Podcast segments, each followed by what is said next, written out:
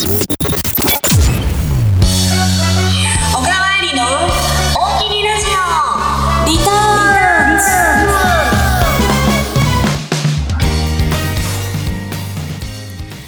うもこんばんは。10月20日小川えりの大喜利ラジオリターンズ。お相手はシンガーソングライターの漢字の小川にカタカナのエリで小川えりがお届けしてまいります。10月ももう後半戦でございますよ。このままもう11月と12月ね言うてる間に雪が降り出しますけれども今年そしてまあ来年の頭はどうなんでしょうね。ドカッと降るんでしょうか。そして私は FM 雪国までたどり着けるんでしょうか。それが心配ですね。ドカッと降ったらね出れなくなりますからね。いやもうちょっと祈っときますよ。雪そんなに降らんといてください。ででもまたね降らんかった降らんかったでねいろいろ困るからスキー場とかねスキーもしたいしね。それはそれでねこうあのうまいことドカッと降らへんでいい感じで 食ってほしいですよね。いやほんまにそう思います。いやーね。まあでもねちょっと冬の景色も楽しみですね。あの寒いんですけどちょっとね冬山とかの景色も映えるのでちょっといろいろねスキーを取りスキーに行きがてらちょっといろいろな場所に行ってみたいなと思う今日この頃なんですけれども、えー、皆さん衣替えしました？私なかなかなんか暑い日も結構日中暑い日あるじゃないですか。なので衣替えがいつまでたってもできなくてちょっとまあ11月ぐらいまでひょっとしたら粘るのかな？どうなんだろう？これ10月20日放送される頃は衣替えしてるのかな？と思いながらね皆さんはどうでしょうか？その辺もまたね教えていただけると嬉しいです。そして今日のテーマはお米の話ということであのやっぱ新米ねなんであんな新米って美味しいんでしょうね？なんかもうちょっとお米食べたくなってきましたね。お米のお供最近はですねあの長野のペンションの方にボタン胡椒のあの味噌をもらったりしてあれがめちゃくちゃご飯のお供になっておりますねなんかもうご飯のお供があると新米だともう永遠に食べれちゃうからちょっとまああの体型の崩れとかも気をつけながら糖質カットダイエットとかもちょっと挟みながらちょっと秋の美味しいものを食べていきたいなと思います。それでは雪の話も出たんで、ちょっと気が早いんですけれども、このナンバーをお届けしましょうかね。じゃあ、雪といえばなんとなく小川えりこの曲が聴きたくなります。それでは聴いてください。今日のオープニングナンバー、小川えりでキラキラ。キラキラ雪の化粧が街を白く染め上げる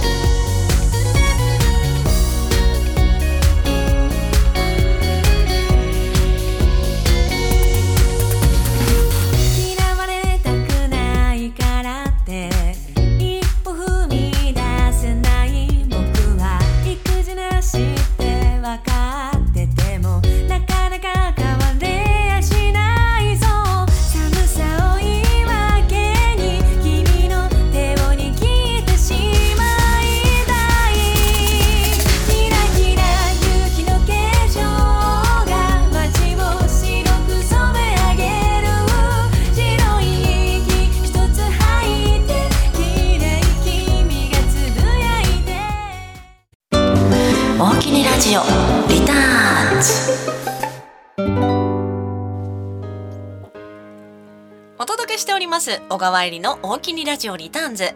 お相手は漢字の小川にカタカナの襟で小川入りがお届けしています。ということで今日のテーマ新米なんですけどいやーもうねお腹空きますよね。なんかもうし今こう収録あのちょうど夕食前なのでめっちゃお腹空いてる状態なのでお米食べたいって思いながらね、えーそんなテーマお米で今日はお届けしておりますが、えー皆さんはどんなお米が好きなんですかね？ちなみにいろんな銘柄があるんですけど300人に聞いたお米の人気おすすめランキングっていうやつがあるんですけど1位はやはり魚沼産コシヒカリ。まあ魚沼もね、南魚沼もちょっと似たような地域といいますか、まあ近い地域なので、やっぱ納得ですよね。ここはもうやっぱブランドネームが違いますよね。さすがでございます。えー FM 雪国聞かれていらっしゃる、ちょっと農家の皆さん、本当にいつも美味しいお米をありがとうございます。そしてね、2位は秋田県産。秋田小町。これもやっぱ強いですよね。もうここがやっぱ二大巨頭ですよね。でからの最近北海道産も結構グイグイ来ておりますね。3位夢ピリカ。北海道産ちょっと続くんですよね。4位北海道産の七つ星。5位が山形県産のつや姫。6位が熊本県産の日の光。あミルキークイーンここで出てくるんですね。7位新潟県産ミルキークイーン。という感じであとね10位に新潟県産新之助も入っております。やっぱ新潟県の米は強いですね。ほんと皆さんいつも農家の皆さんありがとうございます。えーそんな感じでランキングがあるんですけどちょっと皆さんのねメッセージも読んでいきたいと思います。いつもメッセージ大きにありがとうございます。ラジオネーム、ジャスミンさん。えー新潟のお米は世界一だと思っています。私はお米党員と言ってるぐらいにお米が大好きですとメッセージいただいております。やっぱ新潟って美味しいお米がなんかやっぱすぐ食べれる新米でもうすぐ出るんですよね。まあそらお米好きになりますよね。お米のなんか標準偏差値がすごい上がった気がします私も。新潟万歳ですね。でもまあ太らないように気をつけていきたいと思います。えージャスミンさんメッセージお気にありがとうございます。あともう一通ご紹介させていただきたいと思います。えーラジオネーム藤田さんお気にありがとうございます。えーお米の話私の実家は兼業農家で主に母が田んぼと畑を管理しています。そうなんだ、え中学高校ぐらいまでは野菜の収穫などは手伝わされたものです。田植えや稲刈りは小学生の頃は手でやっていた記憶がありますがもう40年以上は田植え機やコンバインの機械を持っている農家さんにお願いしてやってもらっています。米の品種はずっとコシヒカリしか作っておらず毎年実家に帰るたびに精米したてのお米を50キロとかもらっていました。ここ12年は実家にあまり行けてないのでスーパーで買ったりしています。南魚沼産のコシヒカリはお店とかでしか食べたことがないですが美味しいですよね。エリさん食べ過ぎ注意です。そうほんとそうなのよ。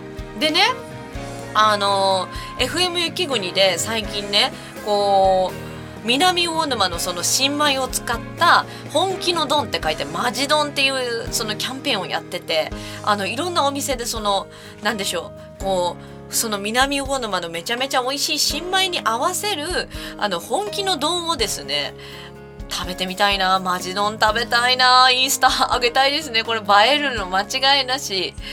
なのでちょっとねあの南魚沼のお米を食べ過ぎてちょっと丸々としないように気をつけますね。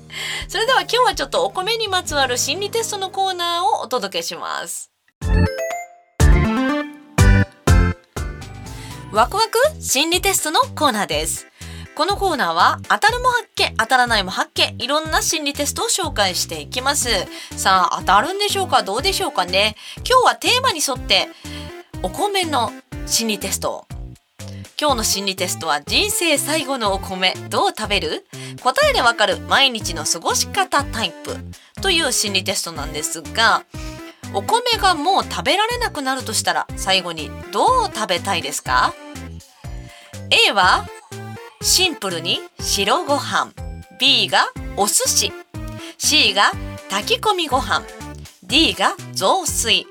さあ皆さんどれを選びましたでしょうか？A がシンプルに白ご飯。B がお寿司。C が炊き込みご飯。D が雑炊になります。私炊き込みご飯めっちゃ好きなんですよね。でも一番最後だったらやっぱ白ご飯の旨味を味わいたいかな。でもやっぱ炊き込みご飯かな。C の炊き込みご飯かな。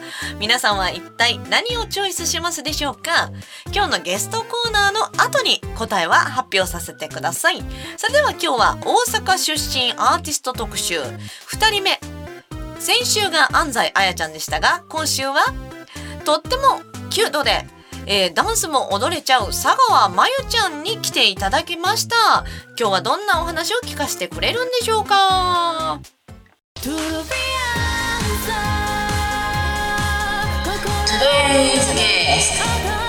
佐川真由。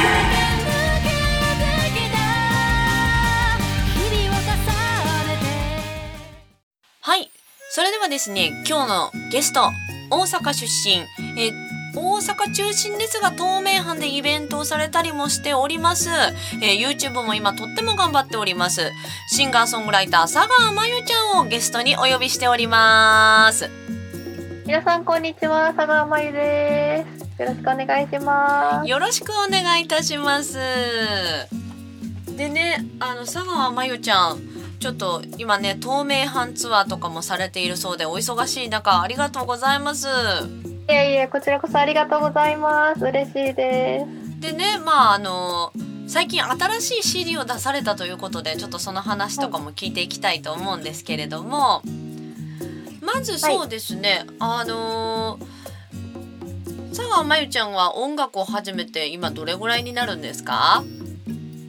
今だいたい5年6年ぐらいですかねあーなるほどね。なんかもう活動初期の頃に出会いましたもんね。そうですねエリさんとは結構早くに知り合っていただけたので大阪のねあのソープオペラクラシックスだったかな。はいだと思いますそうやんね。もともとなんかダンスとかもするのかな？なんか YouTube とかで踊ったりとかしてるよね結構。そうですねあのもともとダンスやってたりとかちょっとお芝居とか舞台のこととかをちょっとやったりとかああとそうやったんや。モデルのお仕事したりとかっていうのをやってたんですけど、まあ、それを経て今シンガーソングライターっていう感じで活動してますやっぱモデルするよね。めっちゃスラッと 高いもんね背が。それ背高いんですよねえちなみに何センチぐらいあるんですか？えっと170ですね。170もあんの？すごいかっこいい。えめちゃめちゃ憧れです。ー、いやでもなんかね私は小さい女の子が好きなんですよあーまあないものねだりってやつですね。はいそうですね。いやでもなんかやっぱ背高い方がこうなんか足スラッと見えるしええなとか思うんですけど。えー まあなんか高いもん高いところにあるもんとか取りやすいんで。前向き。まあそんなねモデルやらいですね。いいやそんなことないよ。服が似合うとかいろいろあるやんか。あまあそんなね佐川真由ちゃんなんですけど、まあ、今日はちょっとね、あのなんでこうそういうモデルとかダンサーダンスとかもやってたのにシンガーソングライターの道を目指したのかとか、まあ、ちょっとはい。音楽のルーツを聞いていきたいんですけれども、はい。なんでまあこうシンガーソングライターっていうか音楽の道に進もうと思ったんですか？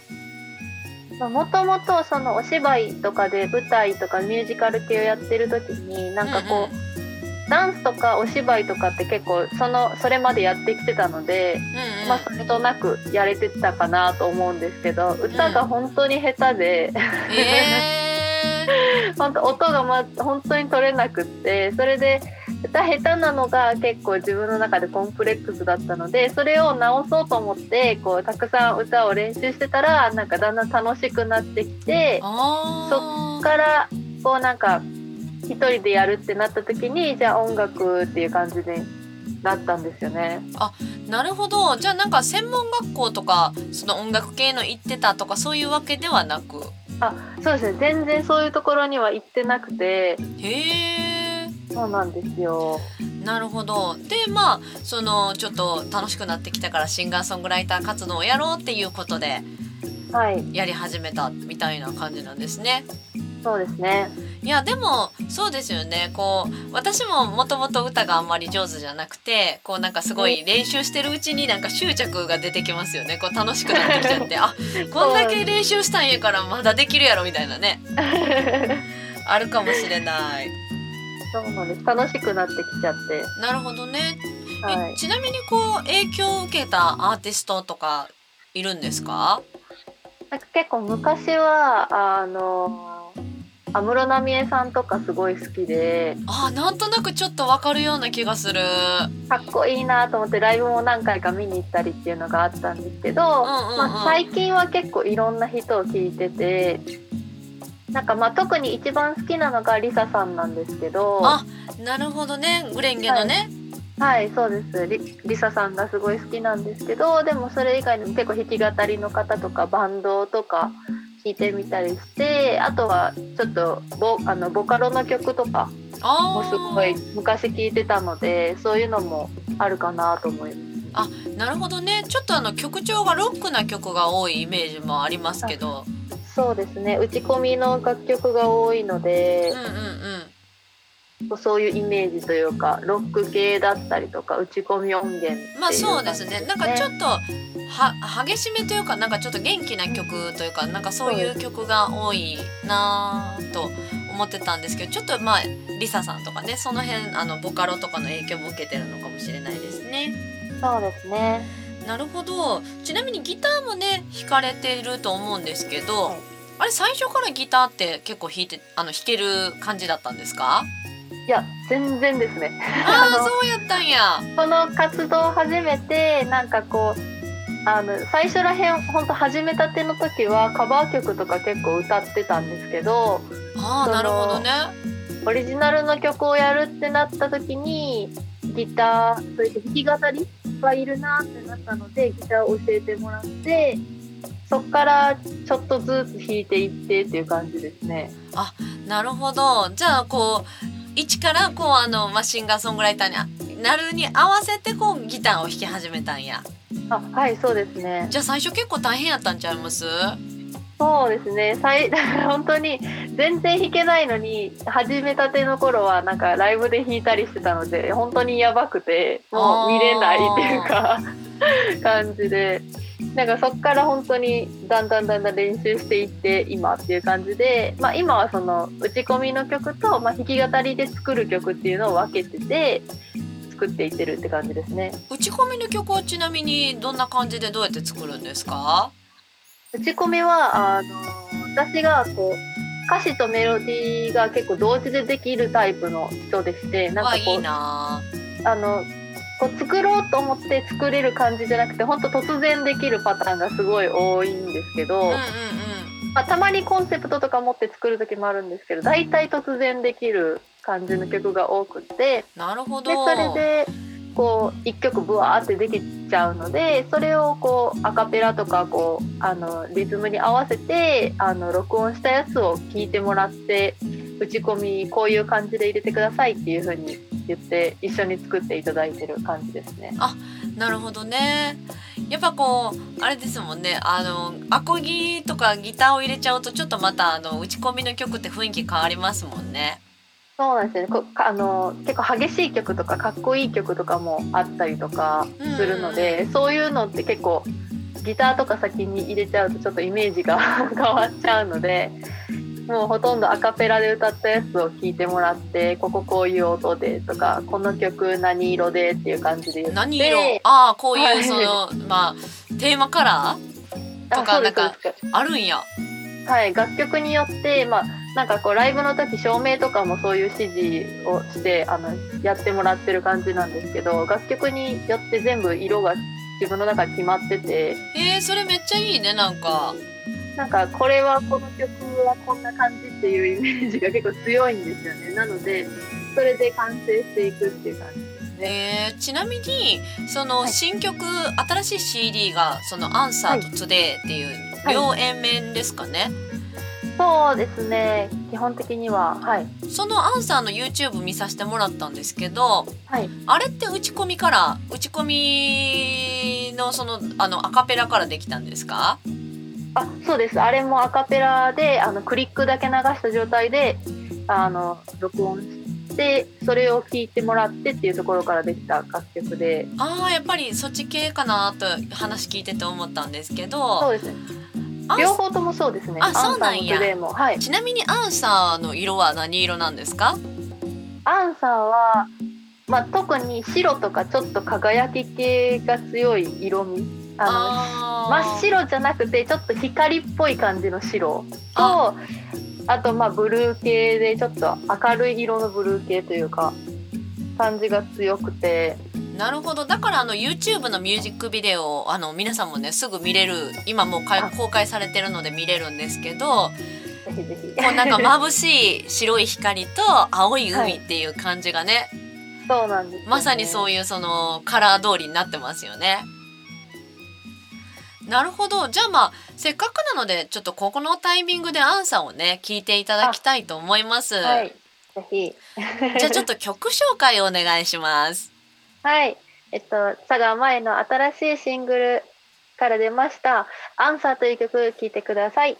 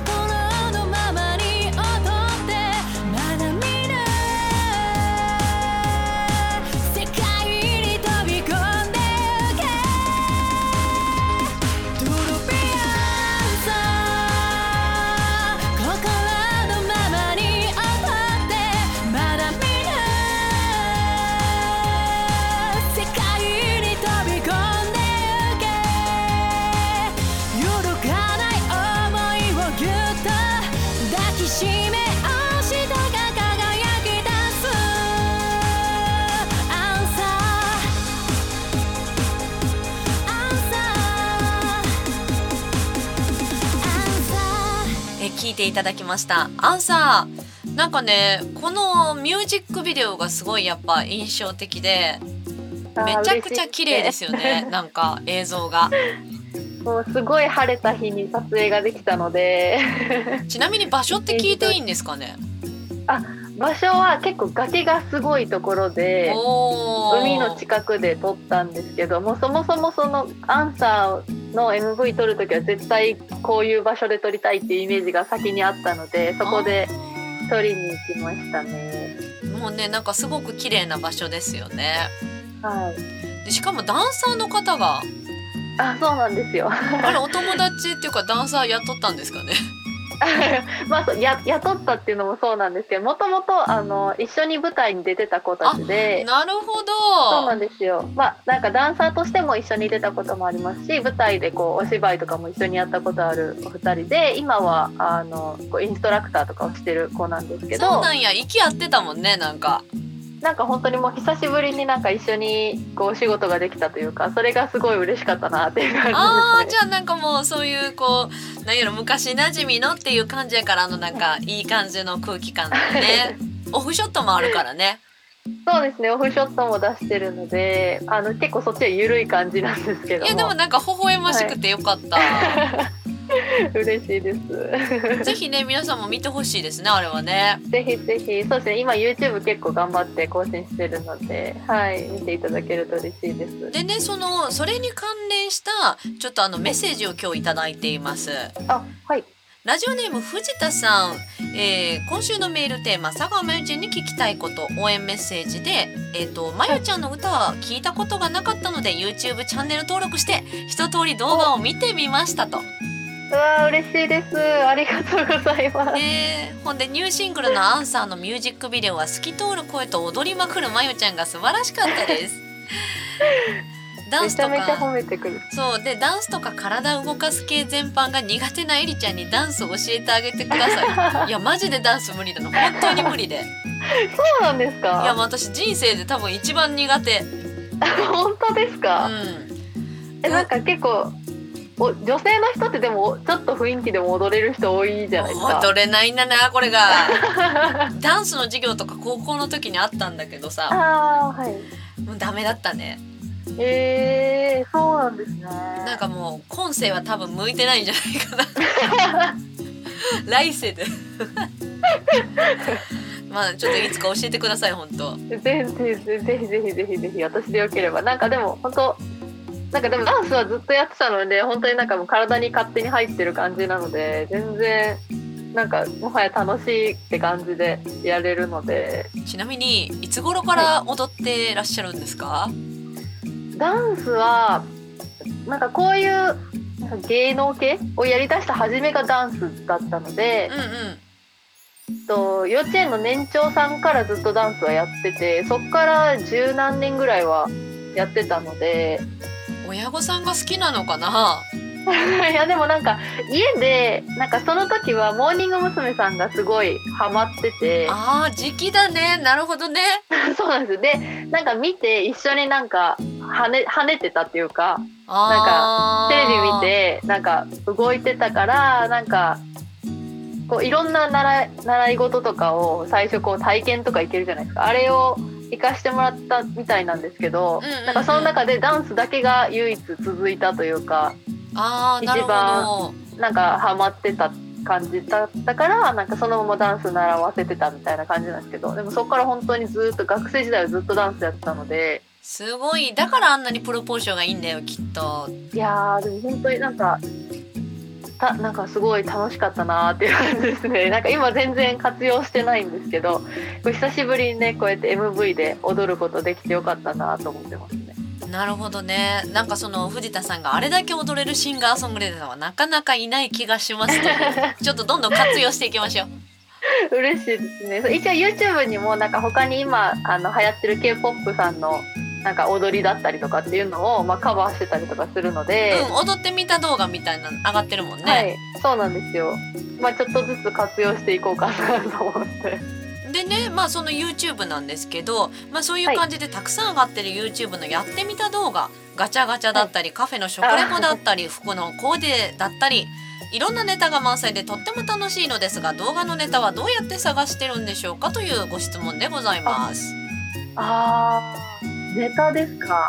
うんなんかえどんなやっぱ好きなことをこう突き詰めていくタイプなんかな？そうですね。なんか結構今までなんか SNS ってけ基本的に Twitter とかがメインでインスタとかもほんとたまに写真を載せるレベルだったんですけど、うんうんうん。なんかこれからちょっと YouTube とか TikTok とか頑張っていきたいなって思った時になんかこう今まであんまりこう見せてこなかった私のこう趣味だったりとかこう好きなことだったりとかなんか今興味があるものだったりとかを動画にしたいなと思ってなんで、まあ、お洋服とかもなんかそもそも普段こう買ってるやつをただ動画にしてるっていう感じだったりとかうんうんなんかダンスとか歌ってみたとかも今流行ってるから歌いたいなとかっていうそういう本当にガチャガチャとかも今めっちゃハマっててシンプルにめっちゃ今ガチャガチャしまくってるのでそれを動画にしてるっていう感じで。なるほど趣味の一環というかね。そうです。今自分が好きなことというか好きなものを発信してるっていう感じなのでなんかまあたまにこういうことやってみようかな YouTube のためにとかっていうのを考えたりするんですけど、まあ、大体は本当に好きなことを動画にしてるっていう感じですね。ちなみにガチャガチャは何系が今一番やります？いや今結構ガチャガチャ界隈で結構大人層向けのガチャガチャっていうのがすごい出てるんですよ。まあ1回回すのに結構まあ300円とか安い方で500円とかが結構多くなってきてるんですけど。めっちゃわかる。あの模型系とか500円とか余裕でいくよね。そうそうなんです。よミニチュア系とかレトロな感じとか結構いっぱい今出てて、うんうんうんかそういうなんかこう凝ったやつというかあのなんかこう食べ物のサンプルだったりとわかかる。私食品サンプル大好き。そうなんです。よそれとか結構、まあ、ミニチュア系ですね。とかこうなんか昔結構しょなんか本物を見たことないんですけど昭和とかの時に流行ってたなんか食器のミニチュアだったりとか。あーなんか喫茶店シリーズとかあるよね。あそうですそうですそうです。そういうのだったりとか結構渋いやつにハマってますね。なるほどね。ちょっと皆さん聞きました？お差し入れそういうのとか。喜ばれるかもよ。まあでもあれ自分で回すのが楽しいからねでしかもなんか結構私かぶっちゃうんですよ。ダブることがすごい多くて。欲しいのがなかなか出なかったりとかして結構沼にはまっちゃうっていうのがありますね。あーなんかわかる。欲しいのがあともうちょっとで出るかなみたいな博打要素みたいなのもあるもんね ガチャガチャってね。そうなんですよ。なるほどね、そういう感じでこうネタをあの集めているんだそうです。はい。あとあのラジオメッセージいろいろといただいておりまして、はいえっ、とラジオネームジャスミンさんいつもおきにありがとうございます。えー新潟のイメージ新潟に来たことはありますか？好きな食べ物は何でしょうか？というメッセージいただいてます。えー、そう新潟は行ったことがなくってなんかでもねあのやっぱエリさんが載せてらっしゃる写真とか見るとやっぱすごいいい場所だなってすごく思うんですよね。わあありがとなんかこうなんかこの前も言ってたんですけどあのインスタ映えするような写真とかを結構載せててやっぱああいう自然が強いこう映える写真ってなかなかこう大阪では撮れないのうで。そうなのよ。自然系はねやっぱそのキャンプとかもすぐ行けるし自然系は強いねこっち田舎はね。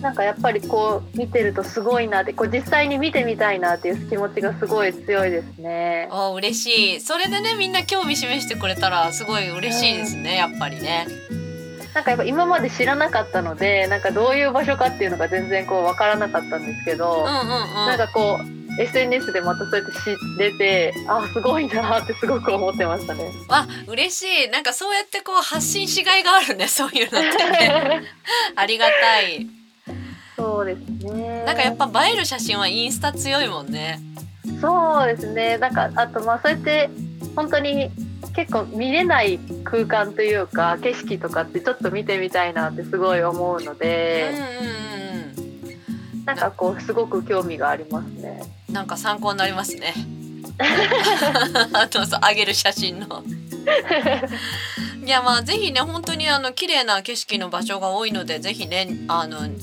新潟日本海方面もねぜひ遊びに来てほしいですねはい、行ってみたいですね。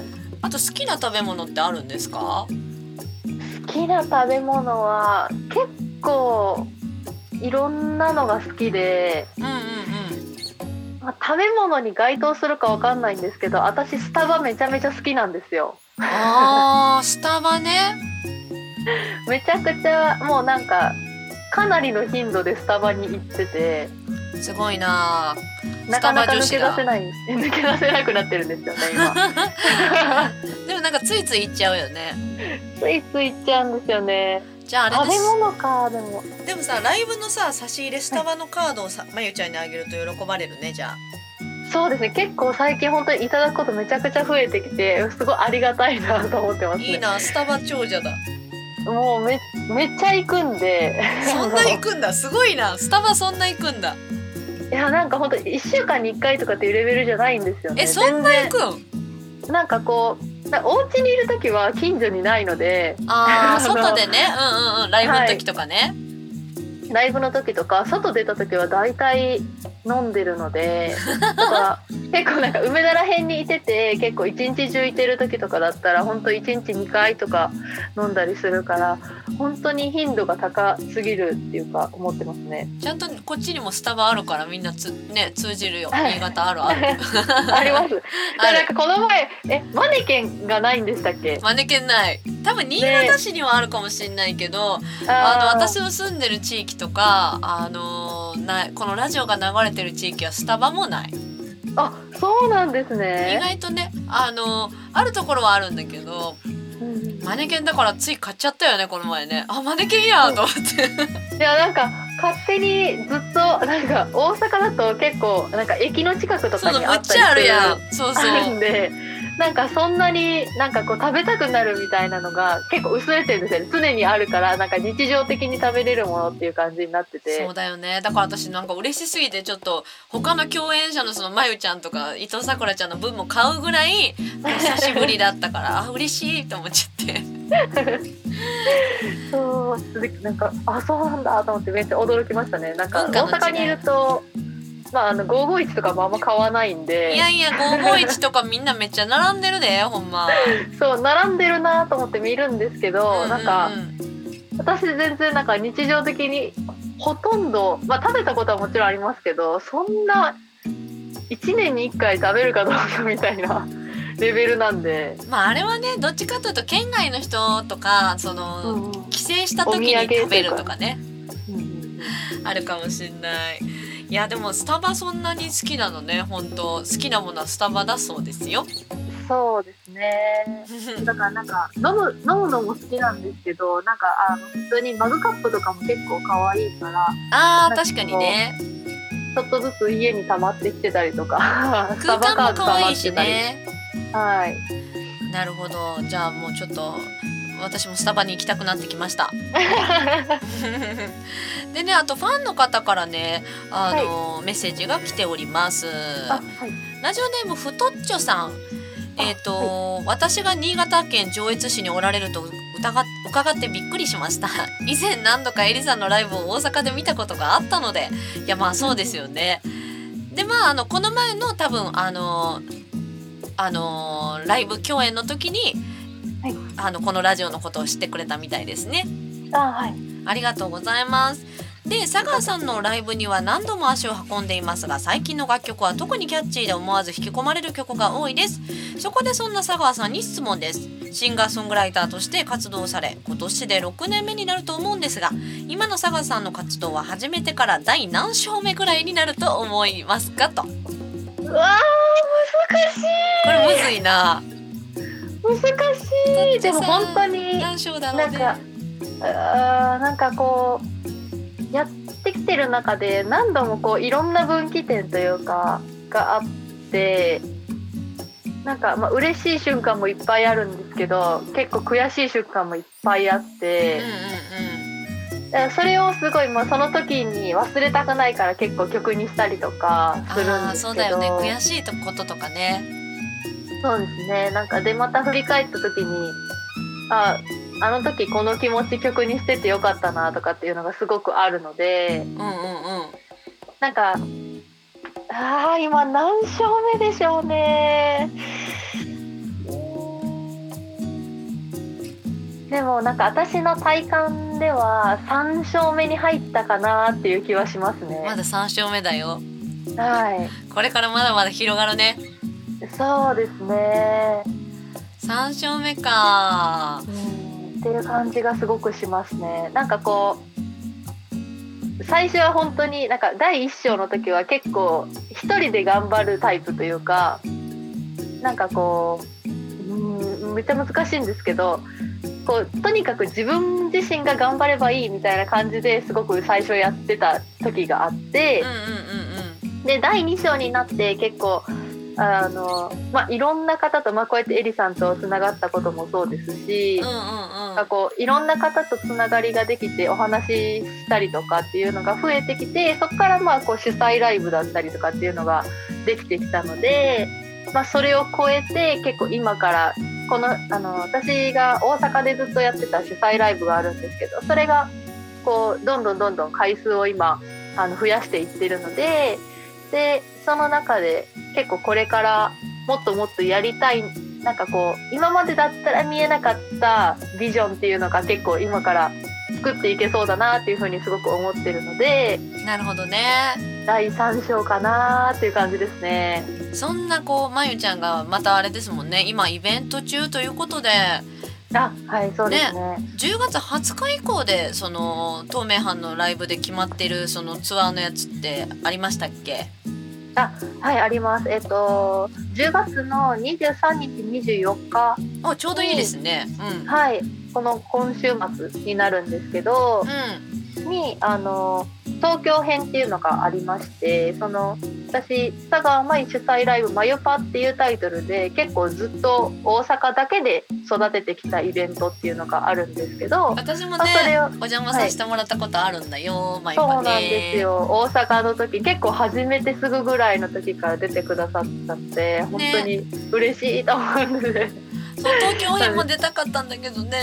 ちょっとね今回はそうです叶わなかったけども、そうですね。そうまただからぜひあのまたこの先もちょっと作っていきたいなと思ってるのでその時はぜひぜひよろしくお願いします。またぜひね名古屋とか大阪もしてたもんね。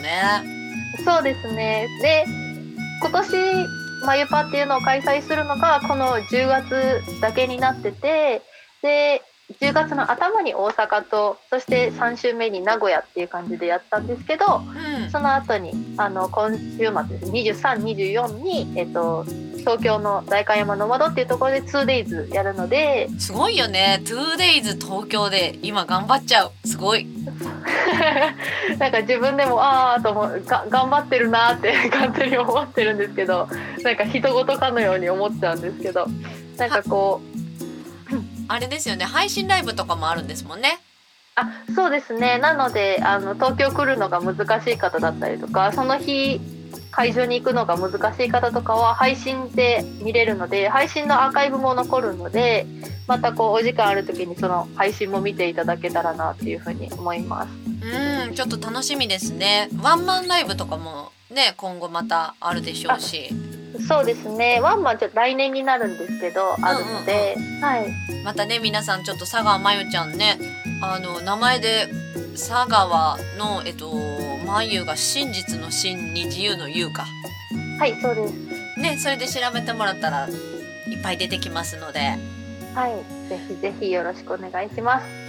あとまあこの難しい環境下の中たくさんのライブをありがとうございますと、えっと、ラジオメッセージ久喜敏夫さんからいただいておりますありがとうございます。いつも楽しませてもらってます。新曲いい曲ですね。3人のダンスもいいですね。これからもお体に気をつけて頑張ってくださいとメッセージいただいております。ありがとうございます。いや本当にですねこれからもちょっと目が離せない佐川真由ちゃん。今日はいろいろ聞かせてくださってありがとうございました。ありがとうございました。嬉しいですまたそうですね。またぜひあの何かこう新しい CD が出たとかそういう時に遊びに来てください。はいぜひぜひよろしくお願いします。はいそれではですね新しい CD からちょっと最後お届けしたいと思いますが「Today」という曲をね、はい。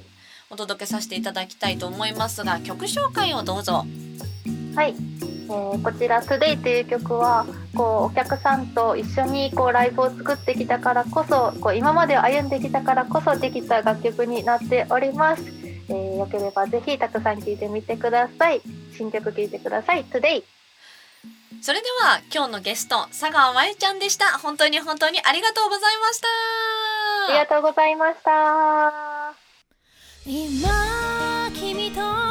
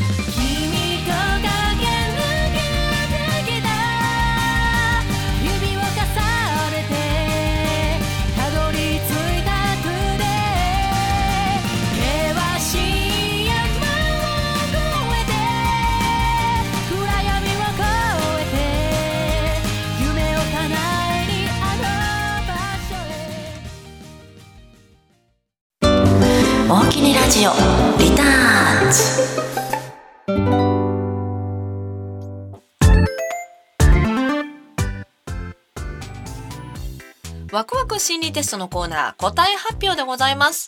今日は人生最後のお米どう食べる？という心理テストでございました。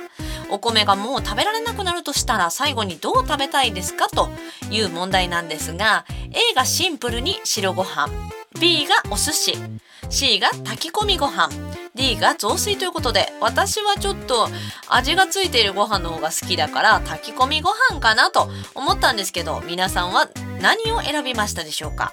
この診断でわかることがあなたの毎日の過ごし方タイプなんですが A 白シンプルに白ご飯を選んだ方は毎日に感謝できるタイプ。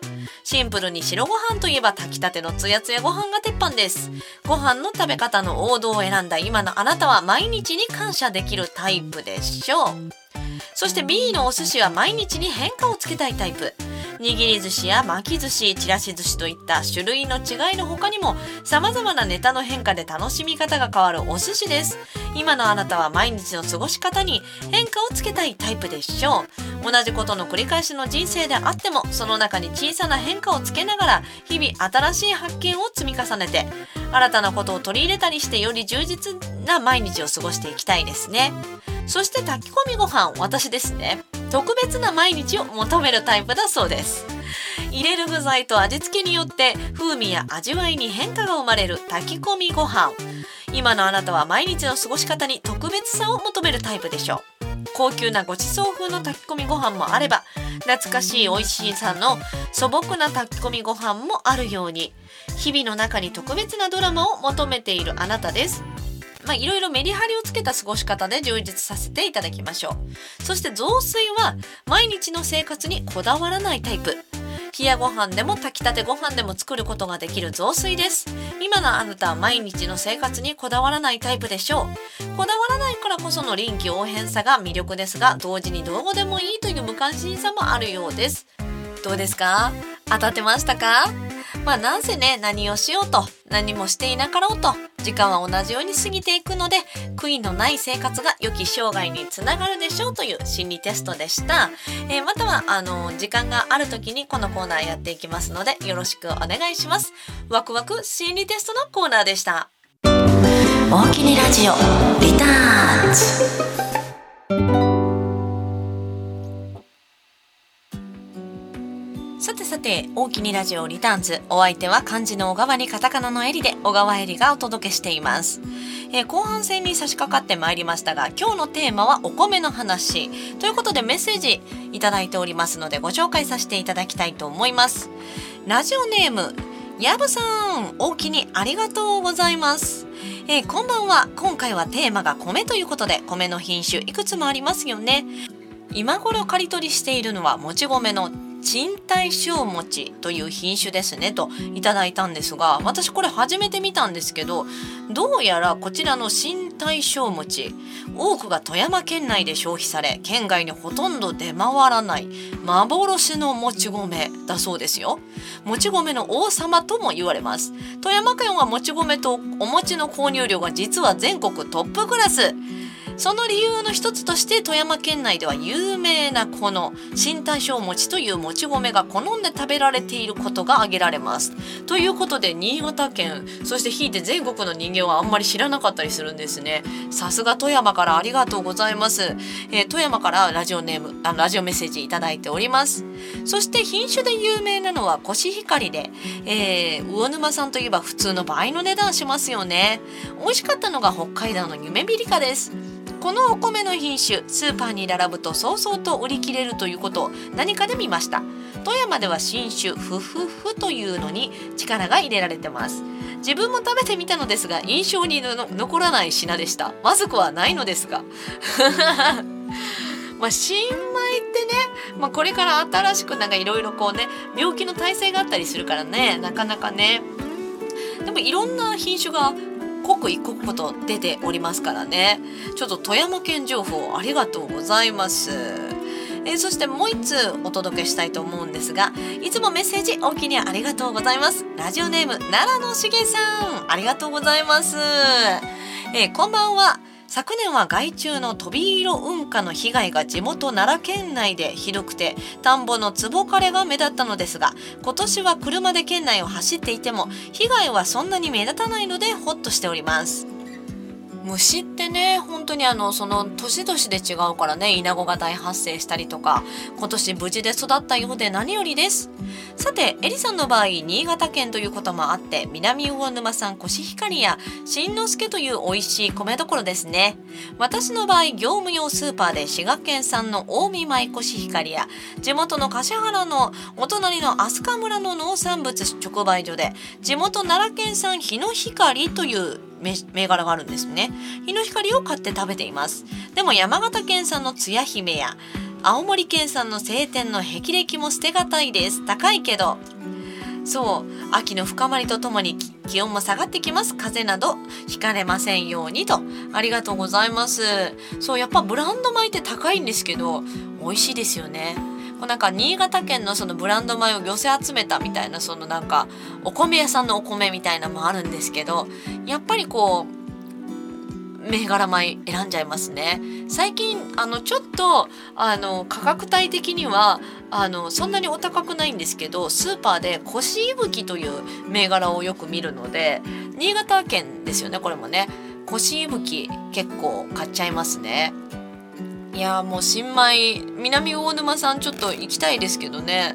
なかなかちょっとご褒美価格ですからね。あのまたぜひよかったら南魚沼さんのコシヒカリもお願いします。ということでラジオネーム奈良のしげさんお気にありがとうございます。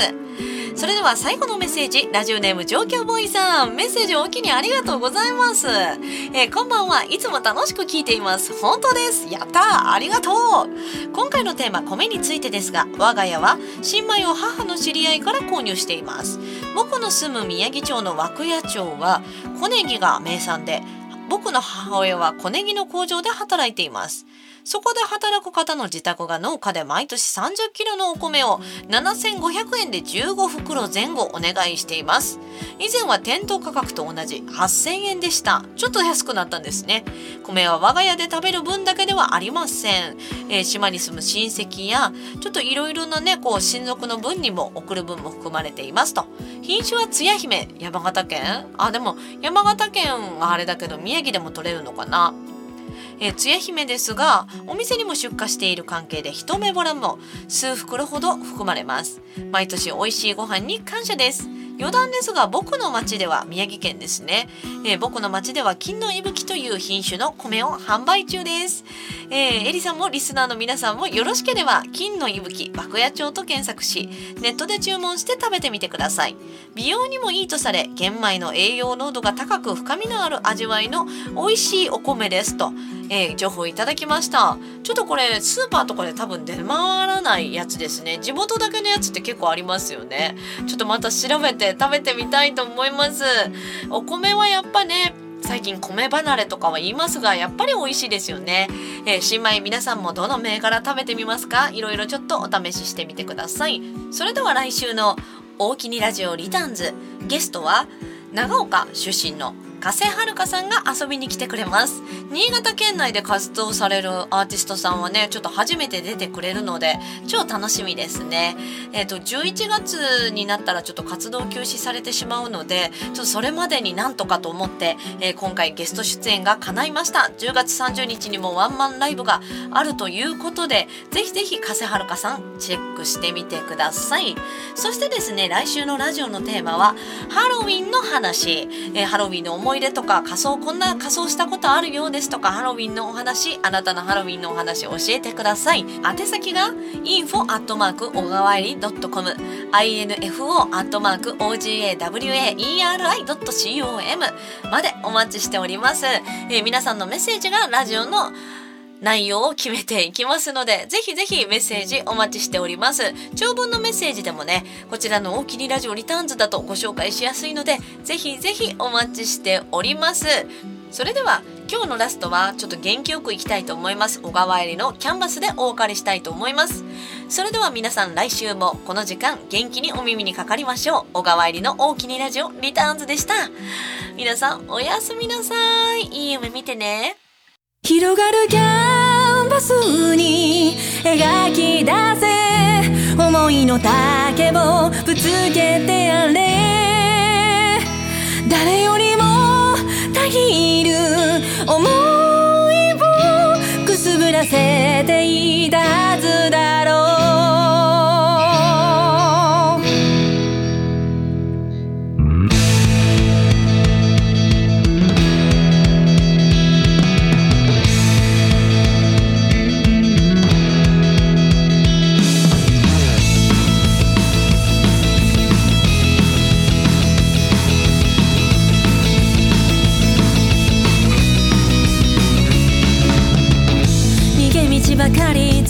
さ。痛くないように生きてきたつもり。失敗ばかり恐れては。未だに一歩